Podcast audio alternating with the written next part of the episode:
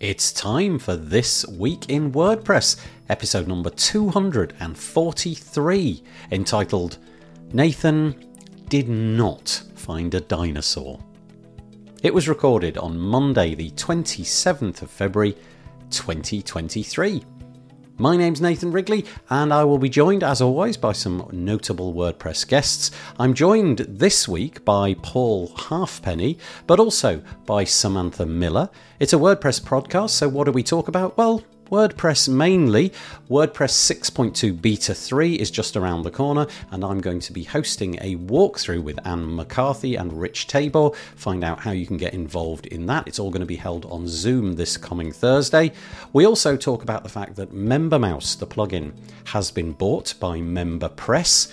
There's an interesting article by somebody who I couldn't identify called Betrayed by WordPress. Are you clinging on like they are to PHP?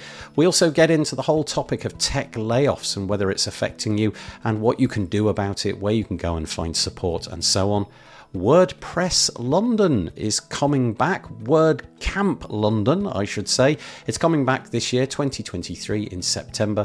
Hopefully, the organisers will get some survey details out of you to make that show as good as possible. Meetup.com have bowed to the accessibility pressure that the WordPress community put on them. Go and see what that's about. We also talk about the fact that you can flatten your WordPress websites, and Patrick Posner did a podcast episode with me discussing all about that. And we talk about Kadence 3.0, the big update. It's all coming up next on This Week in WordPress. This episode of the WP Builds podcast is brought to you by GoDaddy Pro, the home of managed WordPress hosting that includes free domain, SSL, and 24 7 support. Bundle that with the Hub by GoDaddy Pro to unlock more free benefits to manage multiple sites in one place, invoice clients, and get 30% off new purchases. Find out more at go.me forward slash WP Builds. Hello there. Good morning, good afternoon, good evening. Welcome, depending on where you are in the world. Very nice to have you uh, with us. Really appreciate it. This is This Week in WordPress 242. Goodness me, it's like we should have run out of things to say about WordPress hundreds of episodes ago, but there you go. It's the CMS that keeps on giving. We are joined this week by two people, neither of whom have been on this show before. Um, sadly, the marketing materials that we were putting out had Jess Frick's name on. Uh, get well soon, Jess, is all I need to say. She's not feeling very well, and so she's pulled out today's show. But uh, we've got these two fine people joining us. First of all, Samantha. Now, Samantha, I do apologize. I never asked in advance. Is it Mueller? It's Miller. Oh, for goodness sake. Um, I do apologize. Miller, that's interesting because it's got that sort of Germanic look to it. Uh, at my wedding, my maid of honor mispronounced it as well, so it's totally fine. I feel less bad. Uh, that's not quite so bad. Anyway, thank you so much for joining us. Hopefully, this won't be the first and only time. Samantha is the content marketer at Nexus. We've got we've had lots of um, people from Nexus on before. She's a WordPress dabbler and a word a world class pet namer. Right, I've got to drill down on those. Firstly, what is a WordPress dabbler? I've been using it since I was in high school. Oh, Uh. I wouldn't consider myself an expert, but I know enough to get around, and I've had many accounts. yes, yeah, yeah. Well, that'll do. It's always nice to get a different perspective, so I appreciate you coming on. But what's this pet naming thing all about? Have you got have you Oh, got I- many pets? Uh, not currently, but I, I give them the best names. Oh, nice. Go on. Give I have uh, I have two min pins. The older of the two is Ziggy Woofdust, and uh, our younger one, whose spirit matches her name, is Stevie Licks. oh, that's good. Yeah, as in licks. Okay, got it. Yeah. Oh, that's marvelous. Well, I really appreciate you coming on today. Hopefully, Absolutely. hopefully, like I Happy said, it won't be the first and only time. Also joining us today, we have got Paul Halfpenny. How are you doing, Paul? Very well, thank you. You pronounced it right. Well yes, done. yes. Yours is more straight, unless it's Powell or something like that. Yeah, Paul half Bernie. Um, I but halfpenny quite a lot. Oh right, okay. Oh halfpenny. Yes. halfpennies, yeah. Yeah, so of course, yeah. Well, Paul is joining us. He was actually on a podcast episode that I did uh, recently. I was just saying to Paul prior to re- pressing record, his voice is totally in my head at the minute because he's been he's been in my ears for the last little while. But Paul is the CTO at Filter, which is a remote first digital agency that specializes in open source tech such as WordPress, Laravel, React, React Native, and Ionic. Um, the team there works on WordPress sites for clients, including, check this out, this is cool, mm-hmm. Crystal Palace FC, which is a major football club over here, Medivet, Ennismore, Thistle, and major clients we're not even allowed to mention. Ooh, in 2022. Uh, he taught secret. at Go on. You were going to say. No, no, no. They're all secret. Oh, okay. Yes, you must you must kill the messenger if that if we mention. In 2022, he talked at Porto at WordCamp EU. He also was there at WordCamp US in San Diego. He's also a massive, and I've got this on good authority, a massive fan of Depeche Mode, and apparently they've got a new album coming out. He also likes to dabble in Star Wars and Disney, and he's just returned from an epic two and a half week Christmas stay over there so, okay, if Depeche Mode played in Disneyland, is that? I mean, I haven't even considered that. Uh, like... no, I bet they haven't either. Somehow. What's the fascination with Depeche Mode? Um, Enjoy the Silence, 1990 yep. came out. I was 15, perfect time. Wasn't really into music until that point. That hit, that was it. Since was then, it's just yeah. got worse and worse, to be honest. It's interesting because um, I, I was a massive music fan, and much less so since I got older. But I never I never sort of coalesced on one band as the thing. Right. It was always like a bit of this and a bit of that, and it's interesting when you meet people who just like you know it's like the Elvis fan when you see people yeah. going to those sort of Elvis shows. You think. Have we moved on? Do, do we all have to keep listening to Elvis? And I would, I'm yeah. not leveling that charge at you, but is there ever, is there ever a moment where you go, do you know what? Maximum Depeche Mode has now been reached? I find not. It just gets worse as I get older. and, and, I think um, just somebody in the comments just said they're touring. They are. They start tour next week, uh, next month. Well, that is. Uh, we've got our tickets booked and albums out. And the most exciting thing I think was they released a new single a couple of weeks ago, and we listened to it and we went, "These guys are 60, and that that's really good." And so I'm I'm I'm happy, you know, that they they released something that was still great, and I I can keep loving them for. Oh, that's so nice! It's like a it's like a comfortable pair of shoes or something like I, that. It very much is. Yeah. Costs well, a lot in box sets. Yeah, but, thank you, you, thank you for joining us on the Depeche Mode podcast. We're not mm. going to talk about WordPress today. It's all going to be about music. No, no the person in the comments there is Piccia. She's been on uh, the podcast several times. I do a, a week, a monthly show with her all about UI and UX. So, kind of thought that she might comment on that because she likes seems to like her music. We've got a few comments that have come in. Really appreciate it when people do that. Thank you very much. Lana is saying good evening from rainy Ukraine. It's 4 p.m. It's rainy here in the UK, and um, as if to as if to keep the weather report thing going, Peter Ingersoll every single week drops in a weather report about where he is in Connecticut. So it's 9 a.m., uh, mostly sunny in Connecticut. It's 32 degrees Fahrenheit or 0 degrees centigrade. The weather hasn't changed much, has it, Peter, in the last two months? Tonight, we are expecting our first winter storm of the year with, with upwards of eight. oh, oh, eight inches oh of God. snow. Peter, go and hide. Um, Thank you, though, for leaving us a comment. I really appreciate it. And we've also got Courtney joining us who says, Good day with a nice morning coffee. Really appreciate that. If you want to make any comments, there are several caveats. The first thing is well, the easiest way to make comments is to go to this page, wpbuilds.com forward slash live. And if you're logged into a Google account, you're good to go because it's YouTube. It's a YouTube commenting system over there.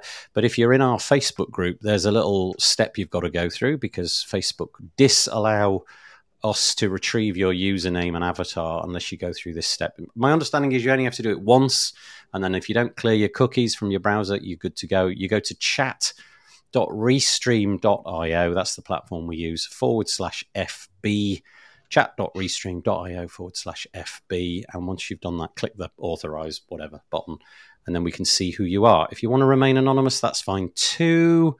Maybe just include your name in the post or something like that. Okay, right. Fine, fine, fine. We've got lots to talk about today. Uh, firstly, I should say that we didn't get here last week because we had a summit on. We had the Page Builder Summit going on, which is now over. So we skipped a week. So some of these articles might not be like super brand new, shiny. They might be, you know, 10 days or something old, but I, I felt that they were worth including. So let's get right to it. Let me share my screen. Let me just find the right one. Here we are. Uh, first thing, which we always do, is enormous amounts of self promotion. Uh, this is our website, wpbuilds.com. If you fancy keeping in touch with what we do, fill out this little box here, include your email address, and we'll email you twice a week. That's basically it. Telling you when we've got new content out. Um, yeah, that's all I really want to say about that. You'll notice on here, though, that the podcast is supported by GoDaddy Pro. We'll be talking about them a little bit later, but appreciate GoDaddy Pro for all of their ongoing efforts on keeping the podcast going. It's been an amazing journey. Thank you. Good morning, says Michelle Frechette. Hello. Nice to have you with us, Michelle. Appreciate it.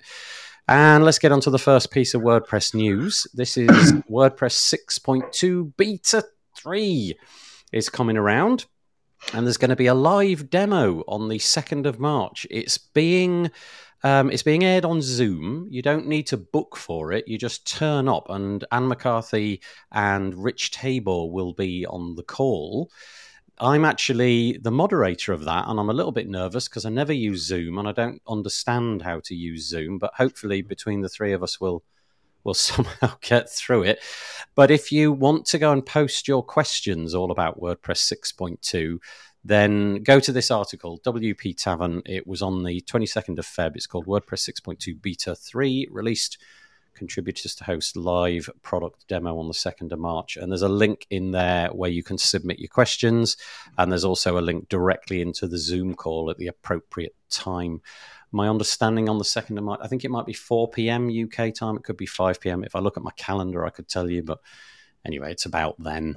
Um, and I'm looking forward to it. There'll be a bit of a bit of a laugh. I've never done it before, so that will be cool. Um, and I'm going to ask Samantha and Paul if they're going to attend, and if not, why not? yes, of course we're going to attend. Yeah, yeah, of course yes, you are. Absolutely. We'll never see you again. no, no, no, but definitely. Um, I think it's really exciting. Is it, it kind of end of phase two, isn't it, with WordPress 6.2? You know, yeah, it's, it's a, on to the next thing. It's yeah, there is going to be a large amount to talk about. I think Anne and mm. Rich have got a lot in the pipeline. I mean, there's just so much going on. The finishing of full site editing being one of them, really. Yeah. Um, so yeah, uh, Samantha, I was joking. You don't have to attend. It's totally fine. Oh no, you know, I'm still relatively new to WordPress. I made the switch to marketing and in the WordPress sphere um, a little bit into the pandemic. I'm not from WordPress background, so the more I can learn, the better. And I, I really enjoy the, the demos like this. Yeah, it should be really good. They're, they're apparently in the last little cycle. Um, there's been 34 issues. You can see it on the page here. There's been 34 issues have been resolved, um, and the cumulative number of enhancements since the beta 2 release is 292, which is really rather a lot. 354 bug fixes and counting. So there will be a lot to talk about. Uh, there's genuinely quite a lot of UI changes um, in there as well. So if you do want to keep up to speed, I mean, it's just a good way to get ahead of the curve if you've got a bunch of clients and they are using, well, for example, things like blocks. There's a whole load of things changing around there, and obviously, full site editing is coming to a coming to a close, and the beta label is being ripped off it. So, yeah, I well, I'm just on a personal level, I'd appreciate anybody who does show up just to you know, mock me for being unable to answer questions. I just want to see how you use Zoom, and to, just oh, to make sure that you. It's um, going to be a. It's not going to be good. Uh, luckily enough, the WordPress team behind this, I, uh, somebody reached out to me last week and asked if I was interested, and I said yes. This sounds great. And then I, it just suddenly occurred to me, really, the only way that I do these kind of things typically is on the tools that I use, and I've got all that muscle memory. You know, I know where all the buttons are. So doing it all on a on an unfamiliar platform is uh, scaring me a little bit. But they've been yeah. very kind. They've given me a, a de- we're going to have a demo run through sort of thing tomorrow where I can figure out how all the technology works, and and so that's great. I feel I feel yeah. really good. And I think it, uh, the way Rich talks about WordPress is really really easy to understand. I I I think I've told him a couple of times after I've watched talks that he's done that actually he's great at presenting it in a really accessible way. Um, and I think that anybody that's new to WordPress is a really good start for them to, to understand that. Yeah, he's got a very calming way about him, hasn't he? Very calm. And, and, he has the cleanest house I've ever seen. I've never actually been in his house, but when you look at the background, it's like, whoa. I know what you mean. yeah, yeah, it's very nice. Um, Courtney, who is very much involved in all of this kind of stuff, uh, says absolutely suggest looking at the 6.2 post as well. Yes, it's the, the 6.2 beta post is linked here. Maybe I should just crack that one open quickly. Um, Lauren Stein looks like on the 21st of February. I presume this is what you're meaning, uh, Courtney. If not, feel free to drop us a link and I'll put that one into the into the show notes, which go out tomorrow as well. But uh, yeah, please come and join us. Uh, have some questions prepared, and hopefully we'll get Anne McCarthy or Rich Tabor uh, on the show. Uh, yeah, and get able to answer some of those questions. That'd be great. There's a link. What does she say? There's a link in there, I think, for testing. Okay. Do, do, do, Excuse me, I'm making this up on the fly.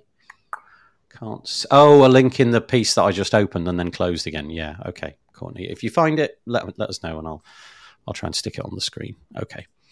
Right, let's move on. It seems like every heartbeat almost, we get somebody in WordPress buying something else in WordPress. Last year, 2021 and 2022 in particular, seemed like you couldn't wait, you know, another another week, another plugin has been acquired. This is an interesting one. I, I confess I don't really get involved in membership websites too much, but I've certainly heard of both of these companies before um, because MemberPress um, have bought or acquired, I don't really know what the right word is, they've bought uh, MemberMouse. Years ago, when I joined WordPress, I was actually trying to build a membership site. That was one of the reasons that drove me towards WordPress because there were all these membership plugins and I did need to do something. And both of these were players, you know, more than a, well, sort of going back a decade basically. But Blair has written this post saying that MemberMouse has joined the Caseproof family then goes on to say that case all like all Caseproof products. I'm guessing Blair is the owner of Caseproof, but it also seems from what I'm reading here because he and to quote, not only that, MemberMouse, like all Caseproof products, is now part of the WPBeginner Accelerator growth uh, growth accelerator, led by Syed Balkhi. I don't know if that means this has been bought under the auspices of Awesome Motive or if it's just some accelerator program that they're going under. Anyway, the two things seem to have lots and lots of overlap. Um, so I don't really know how they're going to fit together. I don't know if they are. It sounds from what he's writing like they're going to keep the two things totally separate, which begs the question why buy a very similar competing product if you're going to keep them separate? Don't really know, but just thought I'd mention it. I'll, I'll open it up to you guys. Do you get involved in membery sites, member kind of LMS type things? Um, yeah, I, we we've used some either that we've built ourselves, you know, to do simple integrations or to to use more more complex ones. I think this one's really interesting because usually you see someone like Stellar WP, you know, buying lots of different types of things that form to form a unit together. Whereas this feels more like a, a vertical integration, doesn't it? Where you're buying almost something that exists in the same vertical you, but in a, it offers a different niche audience. So I think what Blair's talking about in that post is he's talking about their enterprise offering and it being great for enterprise and not maybe combining the products, but maybe taking the value from understanding what that team's been doing and building that into MemberPress. Um, and that's a bit different from the, the usual acquisition model, right? Yeah, I wonder what the because he does say just right here actually he says MemberMouse is a powerful enterprise grade membership plugin. I don't actually know what that language means. I mean, I understand what enterprise is, but I don't know what the sort of killer feature or features no. in there, or if it's just a happenstance of history that MemberMouse has been bought by enterprise clients and there's something in there that yeah. they appreciate. Um, yeah, I don't really know. It says it's often it's often mistaken for an online service rather than a plugin, which is kind of interesting. Mm. I think it's an interesting move, if, even if it, you know, just because it's that different type of acquisition that's mm. taking place. I think it'd be really good to find out a little bit more, actually.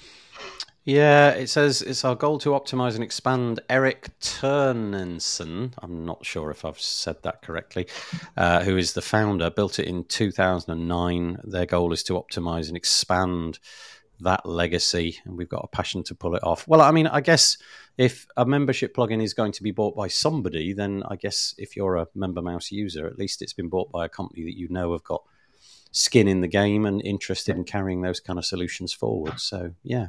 Yeah. Uh, Samantha, anything about this, or should we move on? No, you can move on. I don't have a lot of experience Yeah. in this.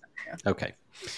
Uh, I thought this piece was really interesting, although I am struggling to find out who it is. I, I, I love it when somebody implements a theme on WordPress which is so minimal that you can barely get an impression of, of who they are. The the the piece I can't remember how it came to me, probably on Mastodon or something like that.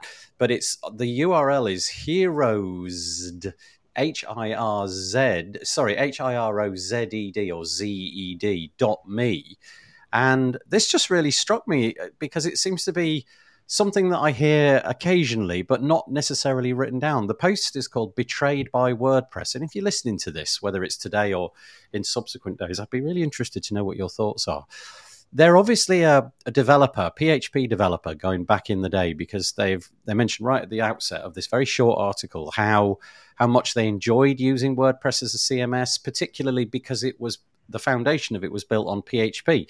And uh, I just love this. There's this three three points to why PHP and WordPress are cool. It says PHP makes sense to me. Number one, where's the data? Number two, what do I do with the data? Number three, this is true. Plunk the data in between some markup. You're done. That's it. That's how it all began. And now um, he's basically saying, look, now it's all JavaScript and everything's hard in JavaScript. Everything's difficult in JavaScript. I don't know how many times I've tried to debug things in JavaScript and it doesn't doesn't debug in the way that I want it to and basically I'm stuck. The the pieces give me the old WordPress back. Can we just rewind the clock please? Can we reset? And I know, uh, for example, Paul, I know that your agency, uh, you know, you, you haven't you haven't stuck with all of this, have you? You've got into the new hotness and you've got React and all of that written in your um, written in your little testimonial at the beginning, which I read out. Not testimonial, your little bio, and uh, and so I'm imagining that you're going to disagree with this. Maybe there's a maybe maybe I don't know. I don't necessarily disagree. I, I have a lot of sympathy for people that are being forced down a particular pathway and feeling like they're being sent somewhere else and they've they've got to learn this new language and they've got to deal with the the really fractured landscape that is JavaScript. You know, there's loads of different frameworks, there's loads of different do- ways of doing things. Things move very quickly. Um, I can see how that's a problem. I think the word betrayed is interesting phrase.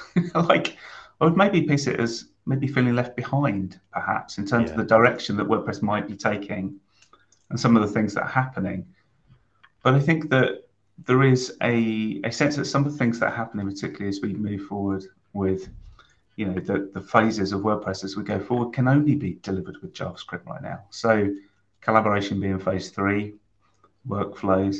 Could is there a way to do that server side with PHP? And it may be easier to do that with.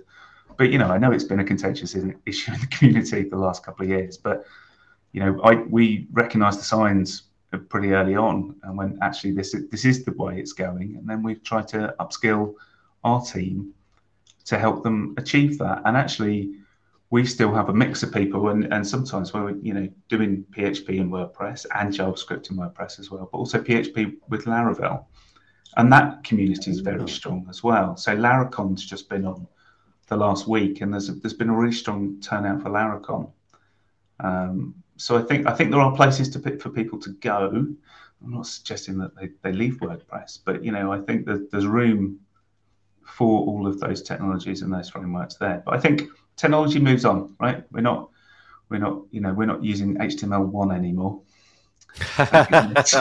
and um, CSS has moved forward a little bit in, in those times as well. So I think I think stuff does move on, and I think you need to, you, you know, you, you you probably want to adapt. I know that there's lots of people still earning loads of money by writing COBOL. For, because nobody understands COBOL anymore because they're the, the Yes. last few COBOL programmers Yeah, isn't that left in the world. Yeah. Yes, but they're earning loads of money, so maybe stick with it as long as you can, and then in, Yeah. in you know, Yeah, your earnings will probably drop, but then in a decade or something, it'll just shoot right up Yeah. because there'll be because you need nobody left. It's fascinating to me actually that it, that WordPress has maintained its PHP roots for so long in an unwavering, backwards compatible way. Prior to using WordPress, I I was a big fan of Drupal, and one of the reasons that I got really a bit bit tired of Drupal was that every time they came out with a point release, so the equivalent of WordPress three, four, five, and so on, they would. Um, they would not honor backwards compatibility. They would just hop to the next technology, which they felt was going to do the next couple of years. And whilst that was great, it did mean that every time a major version of Drupal dropped, so every 18 months, two years, you had to begin again. New templating engine. Uh, they dropped Symfony in there at one point, and for me, it was just a little bit, a little bit too much to keep going. So I can understand where the the person from this article comes from. But it also means that maybe WordPress has been so backwards compatible for so long that it does mean that a lot of people have become really comfortable in their workflow. And so when finally the JavaScript shoe dropped, it was a bit of a, a sudden shock. Uh, That's not quite true, though, is it? We've had several years to sort of warm We've up to this. Yeah, we've but had a while. But I, I'm interested in what Samantha thinks actually, Yeah. because WordPress just isn't all about. Not all WordPress users are developers. WordPress users are content creators, right? So from a content marketing perspective, I don't know if you see some of this this development stuff under the hood, but what do you think about the interface and how it, it works? I haven't come across this particular argument before, and I, I- you know, as someone that doesn't work in the back end, I don't think I can fully appreciate the impact of um, what this change means. Um, but you know, I, I get annoyed when things change as well. Like every time there's a subtle font change on my phone, I'm just like, ugh. yeah, So, um, I'm not sure how it impacts me as someone that uses it primarily for content creation. Um, but in, in a more philosophical, I guess, way of, of thinking about it, I think it is important to continue to learn and, and adapt to a, a new style of, of working because I mean, I'm doing that in a different way now. So I get it. And I, I, I agree to a, a point that it, it, sucks, but at the same time, um, there's room to learn. Mm. yeah. Personal growth. It- yeah, it would be. It, I guess it would be akin to I don't know, going to school in English or something. You know, all the teachers are speaking English, then suddenly you show up one day and the curriculum's now all taught in French. Um, you've suddenly got to get your get a grip of French before you can start to to move on with your education, and, and that is in effect what's happening. If if you are hoping to develop on top of WordPress, you now have to have PHP, which is the language of of of, of its history, plus HTML, uh, CSS, and now JavaScript, but also some fairly new.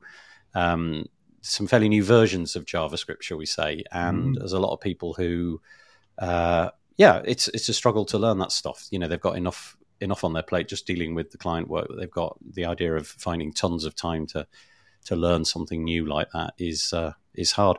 Paul, in your agency, have you did you sort of self educate yourselves one at a time, or did you guys put like a program together, or buy a course, or how did you even manage it? It's really interesting because developers, some developers learn different ways. So Yeah. I'm I'm very much a learner by doing. So kind of you know sink or swim or find something to do. And we certainly have a couple of developers that already had have the ability to learn as they do something. So it's more like finding the right project or task, doing an introduction. Um, and then getting the senior devs to help out the, the, slightly more junior ones or the ones that are newer to JavaScript go, okay, this is the way that we want to do things, and then helping them that way. Um, but we tend to learn on the job or find discrete projects or like side projects and go, right, go, go away and go and try and do this in JavaScript, and then we'll, we'll find out how to upskill them that way. From Um, a from a business point of view, there must be quite a lot of uh, dead time. Is really the wrong phrase, and it's not the phrase I'm looking for, but it'll do. Um, you know, time because that sounds like quite a lot of fun. Oh, let's figure out Yeah. a project where we can, but also it's not necessarily turning the cog of profitability. It's not printing the money at those moments. So that must It's be not. quite hard. It is. It's it. Agency is, is a bit peak and trough, to be honest. So you have those really high, busy, busy periods, and then actually you just suddenly find, oh, we've got, we've got almost a week free. This is fantastic. But but what are we going to do in that week? Um, so yeah, I think I think the value of agency and the best thing about agency is you get to work on a number of different projects. All you would all get thrown at you with all different requirements and different solutions, and that allows us to experiment a bit more. And what we do is we kind of sort of build in some of our timelines when we're developing work to go, well, actually, we'll add another two weeks to this project, not because we want to get it done, um, not because it's taken longer to get done, but what we'll do is we'll spend some time learning as part of that project and we'll accept that we will be developing this additional thing that we've never done before and we'll give ourselves a bit of extra grace to do that. So nice. Nice. Mm. Yeah, really interesting. I just thought it was quite a nice, uh, a nice piece. Yeah, maybe betrayal mm. is the uh, is the wrong word, but it's, it's what they tough. chose. Uh, so, if you are in fact the person who wrote that blog piece, I'd love to love to know who you are. Mm. Uh, that would be great. Thank you so much. Okay, let's move on. Okay, this is the topic of our time at the minute. I feel like two years ago it was COVID, right? Everybody, nothing was nothing about COVID. Everybody talking about COVID. Now it's um layoffs and the cost of living crisis and all of that kind of mm. stuff. So this is a piece we got quite a few today from the WP Tavern. So we'll just say one great big thank you to Sarah Gooding for putting so many good pieces out in the last little uh, little while. But um, yeah, she's basically drawing attention to the fact that during well, really up until pretty recently, um, lots of the big tech companies that we've all heard of, you know, the Googles and the Peloton, she mentioned here, Stripe and various others have been shedding staff. And the numbers have been pretty eye watering, actually, when you get to the level of Google who lay off, you know, literally a small town's worth of people in one hit. Um, it's catastrophic. But but WordPress itself and the wider WordPress ecosystem really did seem to to be uh, immune to that. And of course, you know, time and tide and all that. We now seem to be in a period where that is happening. GoDaddy, um, amongst others, announced a few layoffs, and then, as this article says, uh, quite a few different companies um, were sort of laying people off as well. DigitalOcean and Cloudways laying people off, and I just wondered. Um, well, firstly, from Samantha's point of view, I don't know how, how how it is for you, the sort of content marketing side. That seems to be um, one of the one of the pieces of the jigsaw which gets called into this conversation. It seems to be a lot of the content marketing side of things that seem to get the first wave of the layoffs. And I don't know from where you are on the Nexcess side if you've experienced any of that or if you've been you guys have been completely immune to it. Uh, so far, we've been immune. Um, I, have seen a lot of it on Twitter. I'm following uh, the the many people that are expressing uh, their their feelings on it. Um, it's bad. Um, to some degree, I, I, guess I would have expected it because you know they a lot of companies ramped up at the beginning of the pandemic to meet demand, and kind of like seasonal workers in retail, you know, when that boom isn't there, stuff like this happens. Um, but you mentioned the cost of living crisis, and um, in America, the um, the poverty line, the federal poverty line, has not actually changed. Like the formula for determining what is in poverty hasn't changed since the '60s. So when stuff like this happens, I think that the people that uh, are hit for the first time uh, in experiences like this, it's it's almost more than dev- devastating. And oops, sorry, and um, I I would like to think that with how WordPress works in general, there's a lot of opportunity to to recapture opportunities on your own. But it's so hard when it seems like so many people are doing that. And when the industry is getting hit like this in so many different larger companies, it kind of feels like the end of the dot com boom when mm. it's just depressing. And I, I'm going to go off on a rant if you don't stop me. You're welcome to go off on a rant if you like. Yeah, I know what you mean. That whole kind of bubble thing. Um, during COVID, I didn't really get a sense that people were over hiring. I just got a sense that the world has changed. Everything's gone online and is going to stay online from now on. You know, we're all going to be doing Zoom calls forever and a day. And even if office is open, we'll still be doing the Zoom calls because it's, you know, the, the economics of offices have shifted and so on. And, and it really seems that everybody's belts have tightened. Lots of people getting laid off, but also lots of people getting laid off at more or less the, on the exact same week does make that puzzle really difficult, doesn't it? Because if you've got, I don't know, let's say a thousand WordPress people suddenly all looking for what is probably a dwindling number of jobs, that makes the competition and the fear much greater. You know, six months ago, there were so many people vying for the one job, and now it must be so many people times X vying for the same number of jobs. So it must be, yeah, it must be really, really disappointing. I know Michelle is on this call. Uh, oh, look, as if by magic, she literally put the the comment in. She she actually posed this question to Matt during WordCamp Asia. You can find that on the Q and A section. But also, Michelle, I think it's right. In, am I right in saying that you are posting? I know you've got your WP career pages, but is there a place where you would guide people, Michelle, if they are facing redundancy? Because I know you do a lot of work in this space. So, how's it going over at Filter, Paul? Yeah, we haven't made any redundancies, and we're not looking. We don't need to, which is is amazing for us. You know, we're we're very lucky. We experienced quite a period of growth last year, but we tend to hire quite slowly and we, we tend to be quite sure and want to be quite sure before we take people on that that, that is the case.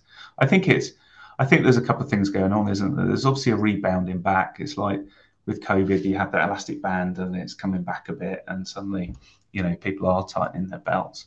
I think it's interesting that so many companies are doing it all at the same time, and they all seem to be yeah. getting rid of seven percent. you know, it's a it's a strange figure, isn't it? You know, you're picking off a certain amount of people and obviously those you know they're, they're not doing it for this earnings call. They're doing it for the earnings call in a year's time when that actually filters down through their p&l because a lot of people fortunately are getting decent severance packages. And i think that's the, the most important point. But you look forward three months when those severance packages have ended and that's the that's the job isn't it? If people haven't found jobs by then you know they they might be in a bit more trouble. Yeah um, yeah, the run the runway is not that long, is it? I, I think in the article okay. it mentions um, a typical severance package being something like six weeks plus a week mm. for every I don't know year or two years or whatever it yeah. is that you have been involved in. So that does quickly dwindle.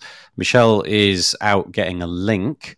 Uh, she's going to try and find the link to that. That would be great. Thank mm. you for that. But also, Piccia, I confess I didn't see the comment that was made by Matt, but it sounds like you didn't regard it favorably. Um, so this is in response to Michelle saying that she asked Matt about this problem.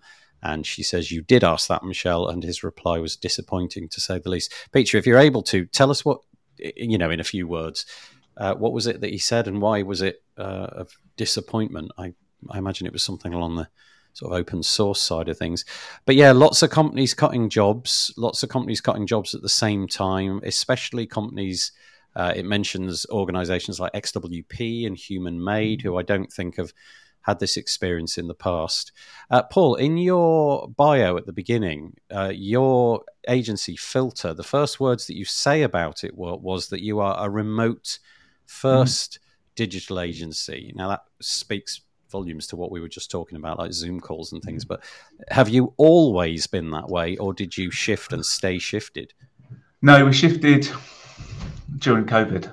So right. I think it was literally April, March 2020 when we were all told to go home. I think we were shifting that way anyway, to be honest. I was going into the office less and less because I wanted to spend more time with the family. I wanted to spend more time at home, and that commuting time, whilst very useful to watch films, was, yeah. um, and, and, catch up on. And I've done less of that since. Which just it just seemed like a seemed like a waste of time having to go out so early and come back so late at night, and the pressure you put on your partners to deal with the kids when you're doing that kind of thing. And I just felt less and less need to be in the office. So we went, we went remote first, and it's tough. Like it's as tough as having an office in some ways. You, you the people that you can hire are you've got a wider pool of people you can talk to, and I think that's absolutely fantastic, and that's helped us because we now have people, you know, in Edinburgh, in Poland, in Turkey, you know, as well as people that live around London in the UK. But you know, commuting into London is expensive, and and I think having the ability to give people time to to look after the kids, to do drop offs, to do pickups when they're ill at school, you know, to be able to drop all that stuff at the last minute when you're working remotely is so important. Um, but I think um, I think it's really it's go back to the transparency of some of the posts around um, layoffs because I don't I don't think I've seen that before. So I know like the last mm. recession was probably what 2008, maybe with the banking crisis. We had a bit of social media back then. I remember I was on Facebook back then. Um, but I think the transparency is something that's that's that's um, really surprised me in terms of people talking about that kind of thing. And I think what you know what Michelle's doing with her list and what they're doing on post status because they're they're giving free membership to people yes. have lost their jobs, and I think that's amazing. Um, because I think there are people still hiring out there, and and it might be that the, there's really great opportunities that you may not have realised um, because you weren't necessarily looking. So I think um, I think there's it, it's a terrible time. I'm not. I'm not sure it ends quickly either. Mm. But hopefully the recession is shallow, and we can we can kind of get back to some sort of sense of normality instead of seeing these headlines every week. Your your move to going digital, uh, sorry, mm. remote first, remote. Paul. Did that? Um, do, do you think that saved you enough money to we- weather the current storm. So you know you lose all the offices and all of the high rent that you probably would have been paying for that, mm. and and everybody's combined pockets is shelling out for uh, rail travel and all of this kind of stuff. Do you? I mean, I'm guessing, given the fact that you haven't laid anybody off so far, that that really proves to have been a, a very clever decision with hindsight. Nothing's done cleverly. you take a decision, if it works, you look great, and if it yeah. doesn't, you look terrible. it's like oh, we made the right choice. Um, I wouldn't say, I wouldn't say that it had that much impact in terms of money saving. To be mm, honest, okay. What I would say is that it's allowed us to be more productive, and I think that's the key. And I think we've been able to get better people. Um, because I think there's there's people in our business now who wouldn't work for us if we were still in London because they wouldn't be commuting all that way into London and they wouldn't yeah. even be looking for jobs in London. And I think that that's the best thing for me is being able to to look elsewhere outside of that kind of small, narrow, you know, Soho, which is where we were based, which is lovely, by the way. I'm not like we had brilliant times. We we worked in Covent Garden, we've worked in Soho. You know, that is really. We, we always look back and say, oh, at the time we were saying we're going to look back on this and find it amazing. Tell our kids we used to work in Soho, you know, on Wardour Street, and it was buzzy, you know, and you're going out after work and things like that. But actually, I think it almost you get to an age as well where you, are not out drinking every night. Um, and if you do go out drinking every night, you're probably not going to do it for another week because that's how long it takes you to recover, right? Yeah. So, yeah. Um, but we're going back in on Friday this week. We've got an all company social down in uh, down in the middle of Soho on Berwick Street. We're all going out for dinner, which would be great to see see people in the flesh. You know, we see them on screens all the time. Yeah. Um, but in the it makes those events it makes those events a bit more interesting, doesn't it? I guess it does. Yeah, yeah, yeah. yeah, yeah. I'm really looking forward to it. Yeah, nice, Samantha. I, am guessing that you're at home, just judging by the sort of backdrop. oh yeah, I, I um, has that always been the way with you and Nexcess? Have you always been at home? Yes. Nice. Um, it, the primary motivator for me looking for a job is that I wanted to to work remotely, um, and this worked out really nicely. And um, I've not met any of my coworkers in person, which is weird to me, but at the same time, pretty cool. and like you said, um, if not for this shift, we wouldn't have some of the people working with us. And yeah. I'm I'm 100% one of those people. Um, I worked in office uh, for five years as a grant writer, uh, a couple of blocks from my house, and this was just the right move and I'm in a much more interesting job where I I get to flex the skills I have. Michelle's uh, giving you the thumbs up there.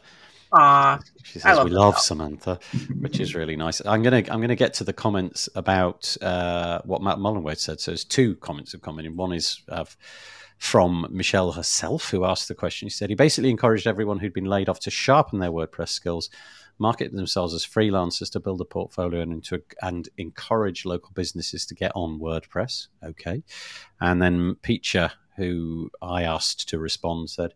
It was advice that felt so out of touch with the real world situation where people are at the top of their profession game. Top WP pros were laid off anyway. Nothing to do with their skills. Yeah, it's tough, isn't it? If you were caught up in that in that seven percent. Michelle, um, if you do find that link to where you've been posting WordPress jobs, um, that'd be great. Thank you. But don't worry too much; it's not the end of the world. But thank you for that. Okay, wow, what an interesting, what an interesting Mm. topic that was. That kept us going for a bit, didn't it? Let's move on, and we'll talk about accessibility. Um, a little while ago, Meetup.com, which is the the website, it's a service, um, and and I don't actually think it's directly got anything to do with Automattic or anything like that, but it's the service that all WordCamps and WordPress meetups are basically required to use in order to uh, to organize their meetups and so on and all of that ticketing and stuff. Um, it was uh, it was figured out that well they basically put an overlay onto their website and given the the commitment from the WordPress project to make things as accessible as possible. I won't go into the whole debate about it, but essentially, if, if you believe that sticking an overlay on your website is going to make you entirely compliant with all laws, then you probably need to rethink that. So the argument went something like this Well, we're all forced to use Meetup. It's got this horrific accessibility problem. Can we force them to do something about it through the arena of public pressure? And it looks like the answer is a verified yes, which is great. So, again, Sarah Gooding writing on WP Tavern, meetup.com follows through on commitment to improve website accessibility. So, rather than just sort of announcing that they were going to do something and then go quiet in the hope that nothing would happen, seems like that's not the case.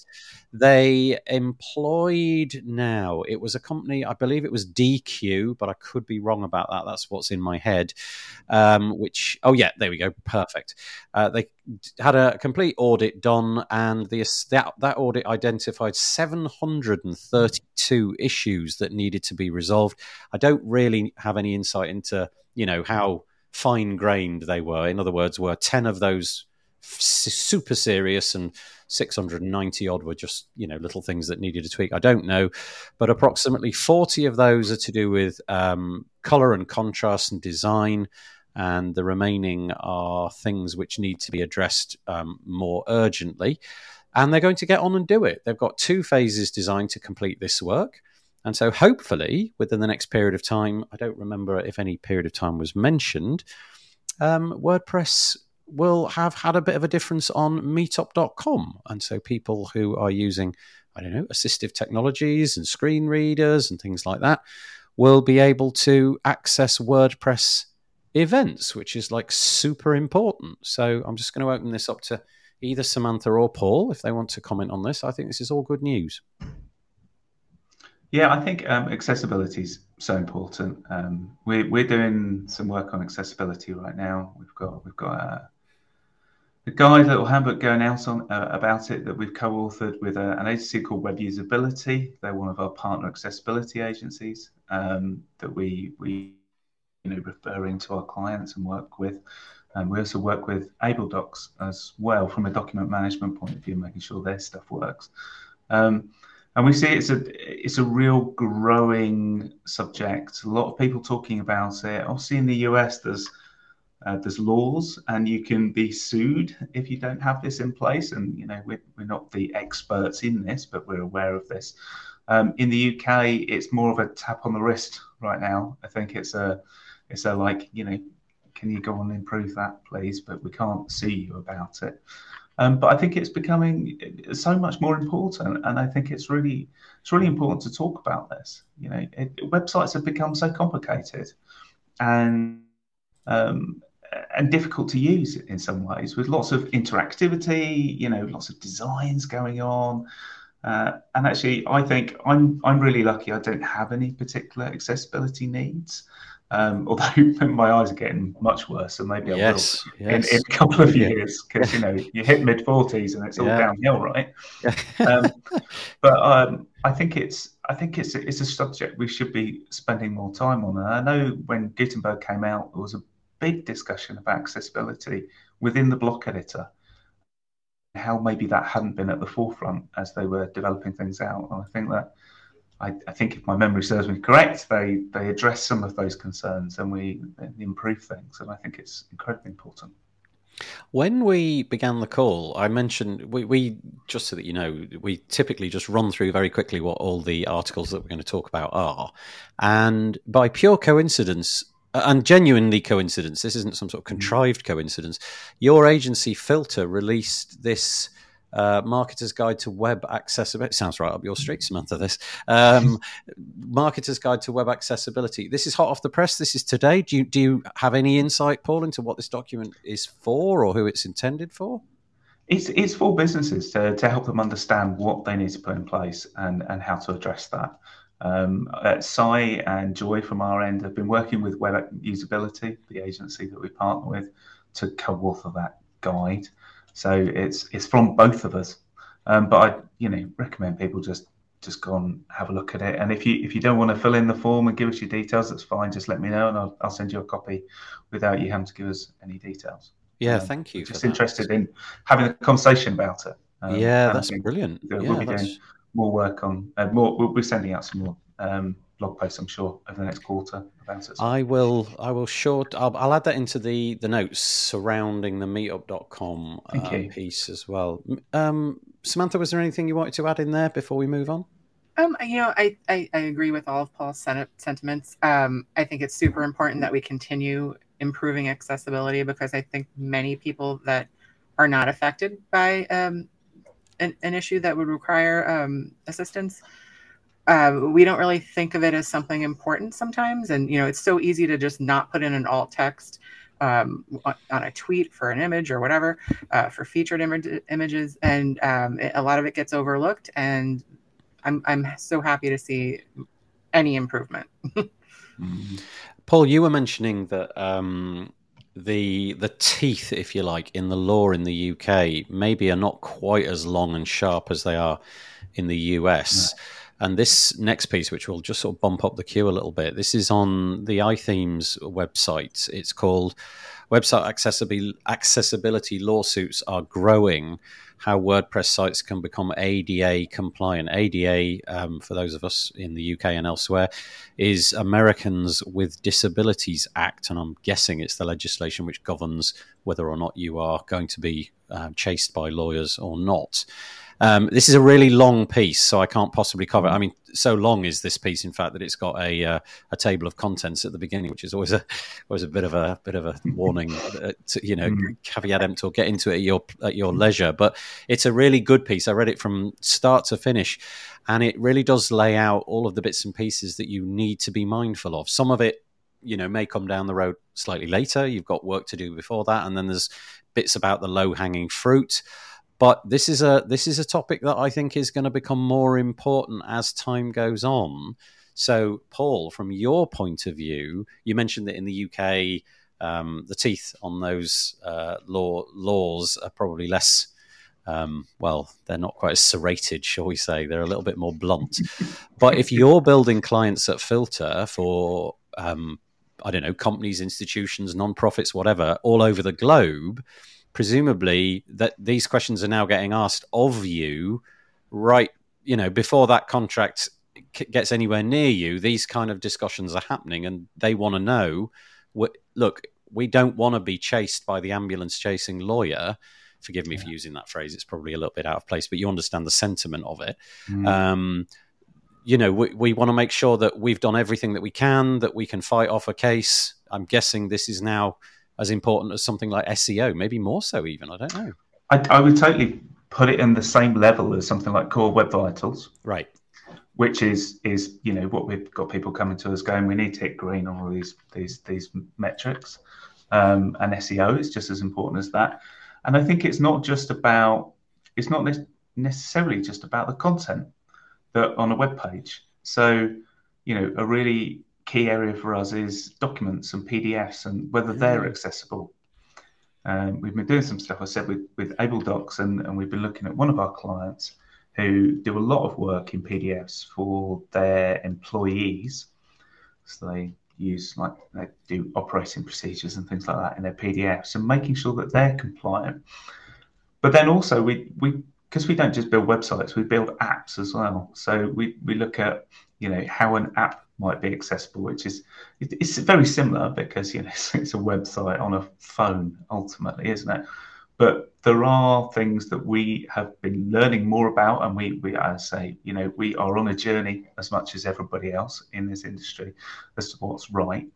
Um, but I don't think we've ever, we've not been in the situation. I don't think they have in the US with companies in the US where it is so important. It absolutely needs to be addressed. I don't think it's just the UK. I think it's the EU as well, where there's a slightly softer, less litigious approach to these things. But I think you know from a from a personal perspective, it it, it just makes sense. It's like um, like I remember when I used to walk into to work from the train station to Soho, Royal National Institute of the Blind, and you know, at one point in their life outside their building, they had a step down from the door, I think, to the office, and then they put a ramp there, and it was like, well, of course they need a ramp. Like, why would they not need a ramp? How's somebody in a wheelchair supposed to get up those steps? I mean, it's absolutely ridiculous.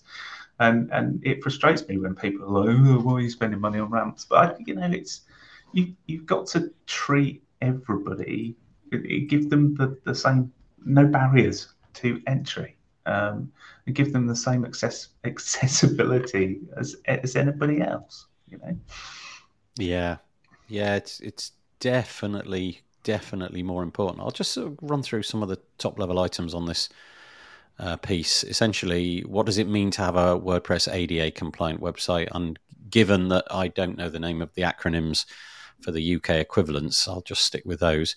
Uh, what are the possible consequences of not having one? I suppose that's the bit that maybe should come right at the top because that's the bit that's going to put the fire in your belly.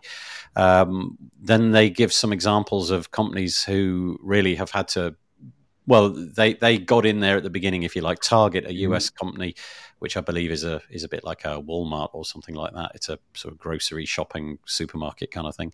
Um, they got caught out and really got told off, and since 12, since 2016 have been pushing the forefront of this, and it turns out that you know it was one of the best things that they ever did. Um, and then how to how to fiddle with your WordPress website to make these things possible, and there's some quick wins in there as well. Like I said, the article goes on for ages, loads of tools. Uh, if you're interested, there's always people in the WordPress accessibility make uh, Slack channel. I know that Michelle, who's listening to this, and Piccia both are very interested in this. So there's always people to reach out to if you're not familiar, especially if you're freelancer and don't really feel like you've got the bandwidth to take a lot of this stuff on. There are channels that can help you. So just go into mm. the, the make Slack for that. Yeah. Samantha. I think I feel... that, that helped that helped us, I think, just finding somebody else who was more specialist than we were to enable us to help understand what we needed to do better. Yeah. Yeah. Anything to add in here, Samantha? Not I can think of. Um, my experience with ADA is I helped write the civil rights compliance documents for previous jobs. And to be honest, I don't think we ever had anything outlined for websites. But then again, that was like 10 years ago. So yeah. yeah. it really does feel like it's just in the last 24 months that this has started to pick up a lot of momentum to the point where it's it's now become a real hot button article. Uh, you know, two, th- four or five years ago, it was all core web vitals. Mm. Now it seems that accessibility is the thing which everybody is is keen to keen to get on board of, and honestly, why not? So that is iThemes, and I will link to that in the show notes. It's Dan Knauss 23rd of February. So this one was from last week. Okay. This one is for me and Paul, uh, I guess. WordCamp London. Yay. Yeah, indeed. Yeah, yes.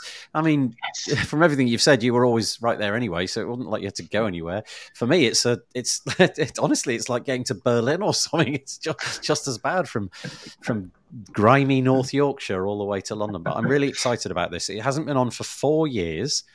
Um, and the organisers are in the early planning stages of figuring out what a WordCamp 2023 in London would look like. It looks like they've settled on a date in September. I don't know the exact dates, but September is going to be the month. But they they have launched a survey which you can find here.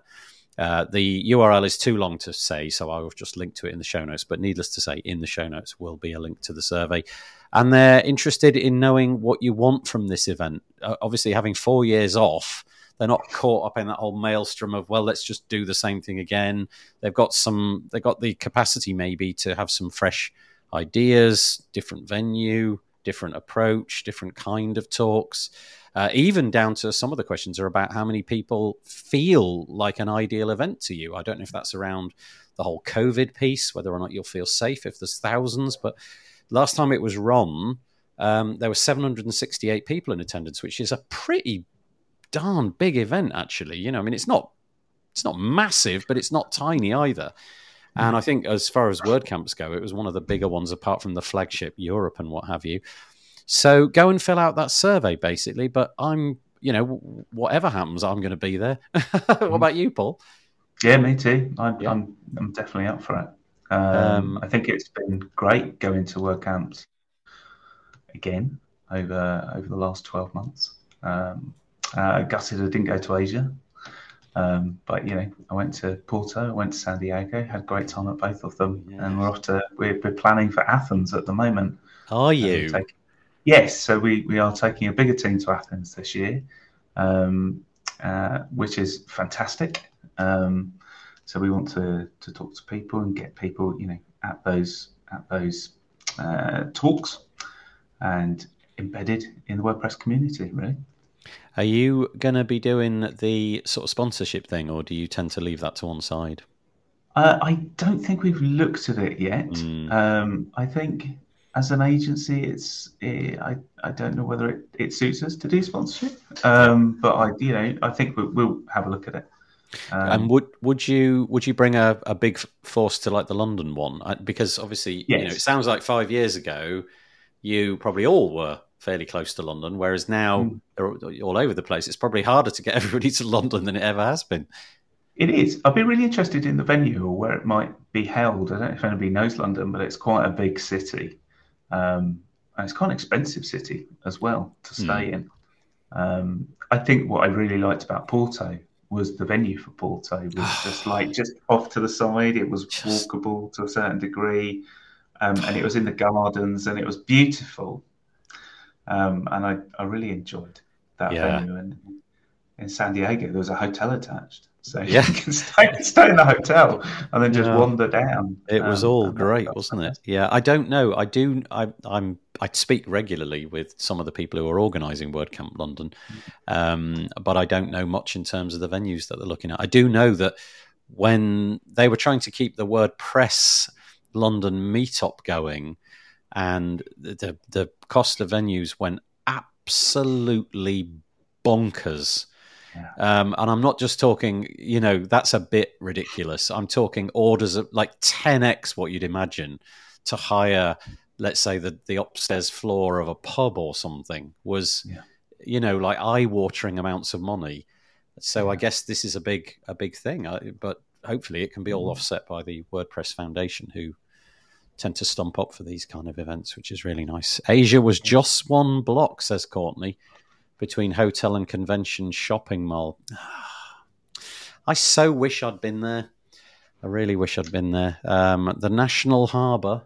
What's this? Yeah. The National Harbour for WordCamp US Community Summit will be a hotel and convention has one location as well. Ah, okay. So WordCamp US. Yeah, I don't know. I'll report back. I'll speak to uh, the mm. organising team, and next week we'll hopefully have a bit of an update. Maybe they've got a a venue in mind. But it does sound like if they're asking for numbers, you know, what's your ideal WordPress size event? Maybe they haven't decided on the venue yet because presumably that no, would. Uh... I guess you need to know that first, right? So that yeah. you can.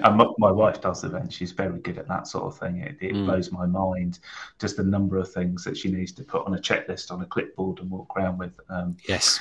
Um, uh, but um, yeah, I, I you know, it seems like a massive undertaking to me. It's like it would be quite overwhelming. Anybody that organises uh, WordCamps, I think my you know, my applause goes out to them because Yeah. um, everything that I've been at so far has been has been incredibly well done. Um, Michelle, uh, thank you, Michelle and Courtney and various others who keep making comments. That's really nice. Um, the she, I was at WordCamp US and was with Michelle, and it, the, the the event didn't go quite according to plan um, in terms of the accommodation and the things like showering. And she wrote various uh, blog pieces Yeah. about that. But it sounds like from everything she's written that the WordCamp Asia team really pulled it out the. Uh, pulled it out the bag, Michelle. So no, no similar experience, Michelle. It was like from start to finish a really great exercise. And did that include all of the bits that WordPress didn't touch, like the I don't know, the flights and the the the taxis to and from venues and all of that? Um, it, it sounds like it did, but that's really cool. Um, she also says she expects WordCamp US to be also. So we're sort of marrying a few things here, aren't we? Here we are talking about accessibility, and now we're talking about WordCamp events, and the two are now overlapping, which is kind of cool. Uh, she said, I showered. Yay! Yes. Flights and taxis were all good as well. Oh, this is great. Um, and then Courtney Wright, did you see this? This was hysterical.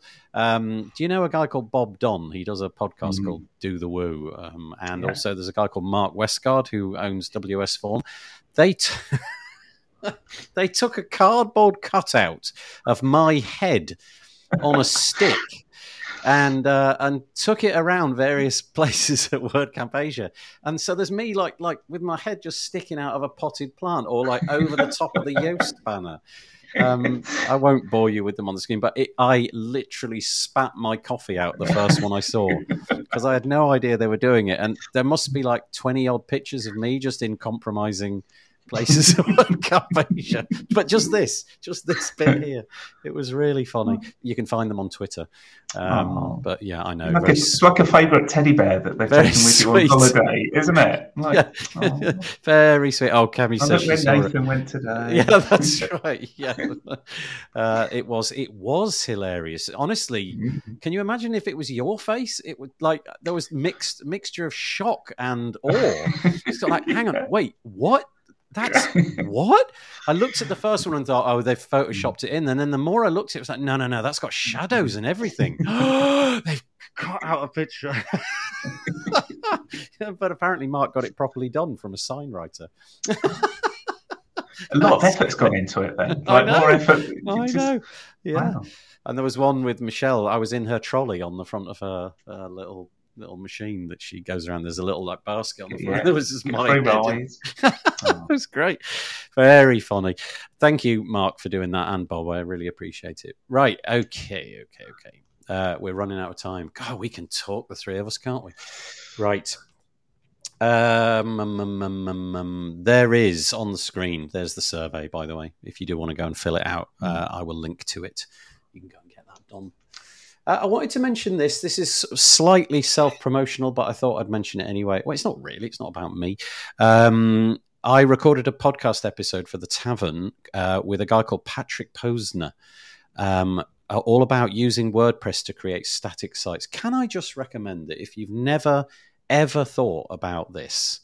In other words, uh, imagine the internet of 20 years ago when if you wanted to create a website, you literally had to open up a text editor and write open bracket P close bracket, then write some text and write open bracket forward slash P close bracket, and there was your paragraph tagged on. Do you remember that? um, Yeah. well, i i imagine that, if you went out to find a web page, you literally found a static HTML file that somebody laboriously put together. Well, there's this movement which seems to be really getting a bit of groundswell at the moment of flattening your pages. So, what Patrick's plugin does is it goes around your WordPress website after you finish creating posts and whatnot, whatnot, and a bit like Google, it just scrapes the HTML, shoves it in um, a, a zip file, and then you upload it to something like Netlify, and it really does mean that you can shut WordPress down. Obviously, you can't do a lot of the dynamic stuff. You can't do forms. You have to figure out other ways of doing that. But it does mean that your site is a very, very, very secure because there's no there's no PHP engine in the background or Apache or anything like that. But it also means that it's really quick. And and I would just encourage anybody who's got a ton of brochure sites that don't really need a lot of maintenance, that just need to exist and keep keep up and be very cheap. The hosting costs alone are absurdly low, and I am literally talking 10 US cents a year per website for, you know, modest traffic. So go and have a listen to this website. Patrick explains how his plugin works, how it does it. It's one of many ways of doing it, but um, mm. it's very, so, very Miriam, cool. uh, it, it, sounds, um, I mean, big movement in this, isn't there? And you can host it on S3. I mean, you know, that's not going to cost you any money at all. Um, it, it seems very similar, not totally similar to what uh, Miriam was doing with Strattic. Strattic, very similar. Doing with Strattic. Yeah. Strattic has the dynamic elements, doesn't it? It gives you yeah. a, a, static front end, but you can still post a form. Um, yeah, Strattic now. Yeah, they were they were bought out by Elementor, but basically the yeah. same thing. Only only in this scenario, you just use. So I was I tried it and I used it with local. So hmm. I built the website on my Mac and then exported the file, put it into GitHub repo. That GitHub repo then got consumed by Netlify, and the whole thing took about I don't know ten seconds from the time of clicking publish in, in Patrick's plugin to it all being live. It's brilliant, really, really great. But like you say, just like Strattic, only there's no there's no website bit. You there, no. there is no website which spins up into life and then collapses itself when you shut all that down. But it's so yeah, fast, very, really uh, fast. Yeah, because you just send in HTML um, you know. Yeah, you're going to really struggle not to get a good core web vital score. I mean, you really are going to have to work hard to yeah. to screw it up. But uh, yeah, mm. anyway, go and check it out. Um, and if you want any thoughts on it, just contact me and I'll, I'll let you know what my experiment involves. I should make a little video about it because I think it's really fun. Um, okay, right, moving on. So it's AI. We always talk about AI now, and this project came along. Um, uh, it was Aaron and, or Aaron and Josh from Imagine. We talked about their plugin a little while ago. They have a new thing called WP and I'll just tell you what it's intended to do. It's powered by ChatGPT, I believe. Um, and it says, I'm an AI chatbot that gives direct answers to your WordPress questions. I've been trained on all the official WordPress documentation. So that's, I think, the point. I might have missed the point earlier, and we'll do my best to answer your questions accurately and truthfully. So it's got to be about WordPress documentation. In other words, what they're hoping to do is shorten the journey from you having a WordPress documentation type question to finding the answer. So rather than going out to Google and probably, you know how that journey goes, you click eight links and eventually you get onto the right one that probably was the one you wanted to click first anyway and it's probably on Stack Overflow or something like that. Um, and this, in theory, will allow you to do that more quickly. Do, either of you, does that, either of you have a question that we could try on it? Feel free to say no, I don't, because I tried it earlier, but I misunderstood. I thought it was to d- build functions and things like that. So, any of you two got a question for me? Samantha, have you got one? No, I haven't, but I did no. the same thing that Nathan did. How about um, um, how do I create a block? Because How that's, do that's I useful, create a block? Right, let's try oh, a block. How do I? Now that's an entirely different question, isn't it? Get into the realm of. I wonder if it's not coming yeah. back with any answers. Yeah. okay, so here we go. We've tried Paul's question. How do I create a block? And it's obviously doing what it always does. It's spinning on ChatGPT. You get this little nice visual sort of feedback as it does each word at a time. But on here, they've obfuscated all of that, so they just give us the the answer. And it says you can create blocks in markdown using the syn- that's not very helpful is it? Using the syntax mm. uh, quote quote quote quote quote quote quote for example this is a block. Mm, um, no. Not the answer we were looking for. Let's try uh, what does theme.json do? Should we try that? Let's see if we get an answer to that. So that that failed. But it does say, to be fair to them, you know, it's Chat GPT. It does say at the bottom, ask me full questions. I'm not a search engine. Don't ask me install plugin. Ask me how do I install a plugin. It also makes the point that it gets things wrong from time to time. Mm. Whatever the worth of this is today, I still think this is one that might be worth bookmarking because presumably the AI will only get better. Okay, so in answer to the question, what does theme.json do? We seem to have more of an answer this time. It says the theme.json file allows block theme developers to control the settings and styles of the block of the blocks in the editor. It provides a central point of configuration whilst also providing a blah blah blah. I'm happy with that. That looks actually pretty decent, doesn't it? Um, and then here's the killer bit, which I think is the most interesting bit. We get the sources underneath. So in this case, it has plagiarized. Is that the wrong word? It's it's consumed um, mm. three sources here, all of which appear to be from Learn Learn WordPress, uh, learn.wordpress.org, and you can click on those and find out more for yourself. So maybe it's not maybe not all is lost. Chat WP. Mm. I think the, the interesting thing about this is that that a lot of the answers. So I was, I was trying it out and trying different things, and I think a lot of the answers could be done with a, a search in the documentation. So where Chat GPT is supposed to shine is from scraping lots of different data from lots of different places and then understanding the context and the relevancy between them to give you the right answer and to give you that that detail. If you're only scraping the the, the docs, then you know you're only going to get answers from that docs, which might be as well served from from doing a, a, a normal search. Although arguably that means the docs will need to be searchable in the same place from the search input field and and you know yeah courtney will tell us if, if that's the case or not but well actually um, courtney posed a good question which was um, how do i create a navigation menu unfortunately mm.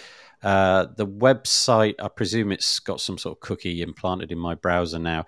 I seem to have run out of queries. I think it's likely that I did five, mm. uh, maybe five or six and it's now in effect time me out. I don't have um, an OpenAI API key, but obviously, if you were into this and it was giving you some value, you can plumb that in in the background and you know pay as you go with Chat GPT in the same way that you can with this, you know, Chat GPT on all sorts of other mm. services.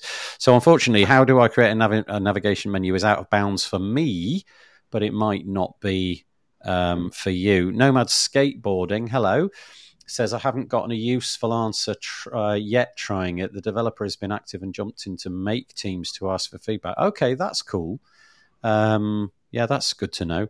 And yeah, it's clearly not working for you yet. Okay, let's let's come back to it in a few weeks and see if we've got any uh, got any movement. But uh, you can contact the guys over at Imagine. It's their product. Ugly Robot is the name of their company, which is great, isn't it? Uh, it certainly seems to be. Did Samantha robot. name that because she's good at naming, right? So yeah, ugly robot. That sounds like is that something? Marks out of ten for ugly robot. Yeah. Unfortunately, it was not me. No, it's a good name though. I quite like it. The in response to the previous thing about Patrick Posner's plugin, um, Cohen. Hello, Cohen. I mm-hmm. use Jekyll for some of my sites in combination with GitHub Pages. It's great for simple sites, insanely fast and secure. Interesting. Yeah, I mm-hmm. do like this whole flattening web pages movement. I think that's going to be a mm-hmm. real thing in the weeks and months to come, especially as people are, you know, trying to shave shave money out of their budgets. That seems like a really good way of doing it. Okay, so that was Chat WP. We got limited results, but you know that's the way it goes. Next up, we have got Kadence. This is a piece of plugin news. Kadence uh, has gone from two point whatever they were at. They flipped over during this week to Kadence Blocks 3. I believe it was Wednesday. It's a really long piece again because they've changed so much. Um, we often have Kathy on this show, and she's been in charge of an awful lot of this in terms of the marketing and what have you. But Ben Ritner, the lead developer and founder of Kadence, wrote this piece, and there's loads going on under the hood. The first thing, I guess, is if you're a Kadence user, which I know a lot of our listeners are. Um, they've changed an awful lot in the UI. So we've got this sort of tabbed interface now. If you're looking at the screen, you can see that they've divided all of their settings up into three sections. You've got general, style, and advanced, and you can see that um, working its way down on the the image there. They've changed some of the ways that the um, yeah, just some of the styles of the buttons that you click and things like that to have a more consistent approach. Um, new updating settings, I quite like them. It all seems really clear. I've got to say, you know, where this border radius is going to happen looks pretty clear to me, and all of these UI things here look really clear to me. This is quite nice inside the block editor. They've added this visual um, cue to show you what padding you're going to get. And again, apologies if you're listening to this on audio, but those of you watching the video, you can see that this green area here represent well i say it's green but you get the point so it's got a tiny bit of padding maybe like 10 or 20 pixels uh, on the left and the right and then it's got i don't know maybe 80 or something on the top and bottom does it say Uh, oh yeah, we'll come to that in a minute. Um, and you can see it in real time. So if you are interacting not just with the UI in the in the block editor, but if you're interacting with the settings, it's going to show you that. So you're not surprised by well, how come the word craft in this case isn't slammed right up against the top? You can see that okay, it's the padding, and you can figure out where that padding's come from. So I think that's really nice. Um, you can also move things around. They've inher- they've started to use grid, and so you can move things left, right, like whole blocks can move left and right. And if you've got a series of blocks with inside inner blocks, you can move those around as well. Um, and there's just a whole bunch of stuff. You can change the text within the block editor directly in the text itself on a on a certain subset of blocks, and a whole load more one of the things which I quite like is that rather than a lot of the other alternatives where they go for you, you choosing pixels or rems or whatever it is that you want to go for, they've they've gone for this nomenclature of small, medium, large, extra large, two extra large, and three extra large, just across the whole site. You can change that. You can say I want it in pixels, but just to keep things like clutter free, presumably mm-hmm. for a subset of users who don't want to know all of that, you just say, well, just make every paragraph small and it'll be whatever small is. So I think that's quite a nice thing. And they've introduced CSS clamp so that all of your mm.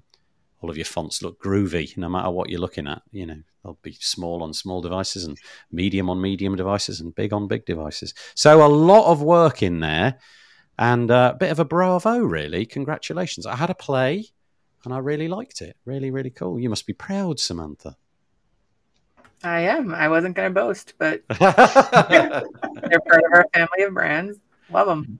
Yeah, they've done really quite a lot of work this time around. I know the marketing has been uh, probably in full tilt this week. Have you been involved in any of that?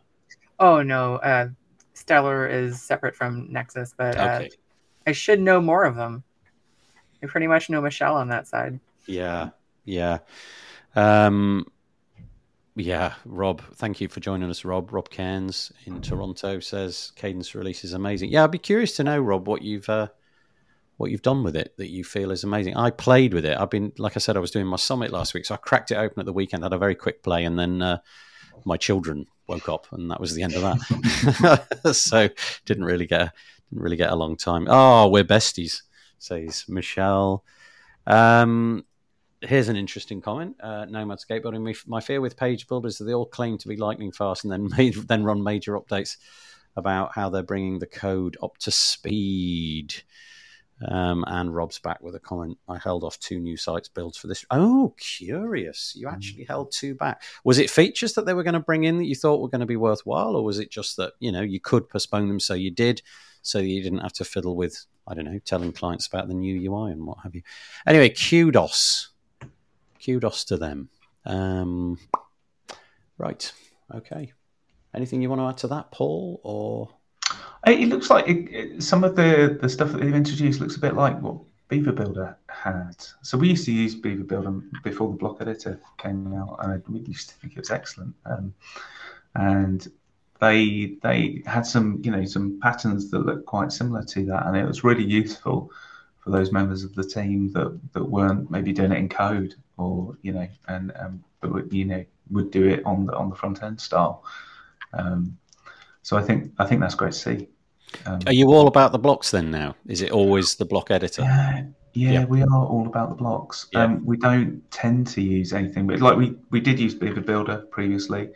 We liked it, um, but we we do our own custom stuff on top of that as well. Um, we are pretty much full in on the block editor now. We don't use any page builders um, because just because we want to be as close to core as possible to a certain degree. Um, and I think that that suits our skill set pretty well. Um, and you know, very often we'll often do reacty things or Vue things on the front end as well to, to interact with it. Yeah, Nice, all custom stuff. So Rob says, I think yeah, that's the great thing about WordPress, right? So isn't it? Because yeah. everybody has the chance to do things in their own way that that works for them, and you don't need to just follow one route and then that's it. That's very true. Yeah. Uh, Rob says, "Yeah, it's features. So it was it was new things that he wanted to use. Okay, that's great. Good to know." Mm-hmm. And in reply, Nomad Skateboarding, nice, Rob. Your thoughts on the last podcast were really enjoyable. So Rob uh, Cairns does a podcast. You can go and check it out. The SDM Show. And obviously, there was something in there on a recent episode. Was it about Kadence by any chance? If so, maybe go and check that out. That's cool. Mm. Thank you. Right, a couple of bits of errata. Um, first one introduced by me. This is this is about the most annoying piece of news I can imagine. There's a beach near my house which I go to all the time. Um, I've got children. We're at this beach ten times a year at least, throwing rocks into the sea. And uh, somebody this week or last week or whenever it was found a massive dinosaur footprint on that beach. There it is. It's huge. It's about the size of my weight, my torso, and I'm just appalled that I am not the person who found this giant dinosaur footprint. Literally, there's a photo right at the bottom of this piece. There, that photo, I have sat exactly there dozens and dozens of times, literally there. And these two come along with their university degrees in archaeology and they find so I mean look at it though. Look at that. There's just so obviously a footprint. Check it out. It's just so blatantly obvious. And uh, anyway I'm gutted. I thought it should have been me that found it but I think it's incredible. The, the, Isn't the it? size it. It's got to be a fake right? Surely no it's it's real. it's to- No. look at it. That's it. Really? That's it. There. Yeah, they've dug it out. They've obviously, you know, decided that it doesn't belong on the beach anymore. So people like me can't see it Yeah. and uh, dug it up, uh, brought it to some museum. And look, uh, look at their smiley, happy faces. Should have been me. I grew up on the Isle of Wight for a large part of my life. I often go back, and the, there's a lot of Jurassic stuff on the Isle of Wight, particularly down in Ventnor, where the cliffs have fallen down, and they're always finding stuff down on the Isle of Wight. Um, but I don't think they've ever found anything that big, because that is If- just If you go down to this beach, I, I- Mm. this is no word of a lie, um, and you go when the tide is out, you cannot not find fossils.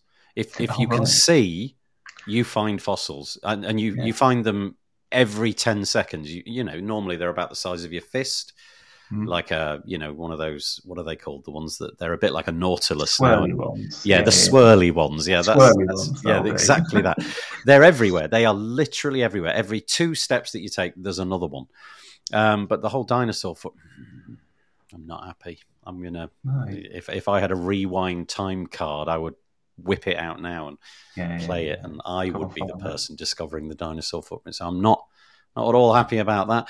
But um, let's return to sort of WordPressy stuff just to top off today's show. It's 29 minutes past. We've got one minute left. This is not from me. This is from Paul. This is a human made piece. What's this about, Paul? So at WordCamp Asia, um, there was a, a, a little meetup the day before WordCamp Asia. I believe I wasn't there, but I was watching it on Twitter, um, hosted by Human Made uh, with XWP and Crowd Favorite. And I just thought it was really interesting because obviously enterprise is a part of WordPress, but it's not something necessarily gets talked about um, in like, like widely. I, I guess I think there's lots of different parts of WordPress, obviously, but I just thought it was really interesting that this took place um, and the kind of conversations that are happening around collaboration on enterprise as kind of specific niche of WordPress. Um, so it's something we're obviously interested in. It's something that you know we, we see and do a lot of, um, and I think you know it's it's really interesting seeing how WordPress is used in the enterprise space, which is more often than people think about it as being used. You know, um, it's it is there. It is uh, an important um, option when people are looking at what CMS they use, particularly when you head, head towards a recession, and people are going, well, you know, I perhaps don't want to pay the license fees for these proprietary systems. What other options do I have? And with some of the things that WordPress is, has been on the journey of for the last couple of years, and some of the things in the future, like around collaboration, around multilingual, um, potentially going into core in future phases with the block editor being more alike what you could see in things like Optimizely and Sitecore in terms of their block editors and personalization, you know, which is a we talked about on the podcast. Yeah. You know, it's it's it's a thing, uh, and uh, I think it's it's just really interesting that this happened, um, and the the kind of things that people are talking about. Uh, it happened on the 2nd of February 2023. So it was called Meet the Speakers WordPress Enterprise Gap Meetup. What I'll do is I will add that into the show notes, which get published tomorrow, along with the audio and video of this uh, episode. But mm. sadly, uh, we've run out of time, so we're going to have yeah. to we're going to have to knock it on the head. I'm afraid I've got to go and collect my son. Um, so otherwise, he's going to be, and it is actually chucking it down. So I'm going to be a bad dad unless I go and get him. Now, neither of you know this is about to happen, but every right. week we do this somewhat humiliating thing where I get everybody to raise their hands, hands. just the like hands. this, and we yeah. all do it at the same time. So yes, now go for it, Paul. Can you? Yes, and that's all it takes. And you're probably feeling I'm never ever coming back after no. that humiliation. Uh, thank you so much, Samantha. I really appreciate it. Thanks for contributing. Lovely to be today. here. Yeah, thank you. Hopefully, when you get the invite on, you'll come back. And uh, Paul, same to you. Really appreciate it. Uh, look, no, no, there is. So I started this new bit of the show called "What's Above Nathan's Head," um, and because I've got a shelf. and, but does anybody? I mean, it's so obvious this week, right? I just thought as soon as I saw it, I thought it's too obvious. Let me just make. Uh, hang on, how do I make me? Yeah, there you go. What? What? Okay, Mark. What is above Nathan's head? You've got 30, 20 seconds to answer. You've got 20 seconds to answer. Let's see if you can do it. Let me just reduce that. What is it? What's above Nathan's head, Mark? There you go. All right. Uh, that's, the, that's the new gimmick. He says it's a library. Yeah, I'll let you have that. It's books. It is books. Mark, for extra brownie points, name me one of the. no, uh, but it is. You're right. It's a library. Nomad Skateboarding says, "I love the hands." I wonder, Mark. Da, da, da, da, da, da. It was uh, there's so many comments. Thank you, Mark. Uh, how to use WP Books is the name, apparently. Yes, it's a Chat GPT thing. We will go now because I'm going to get in trouble with my son, and I will see you all very soon. Take it easy. Thank you. Take Thank care. you very much. Bye.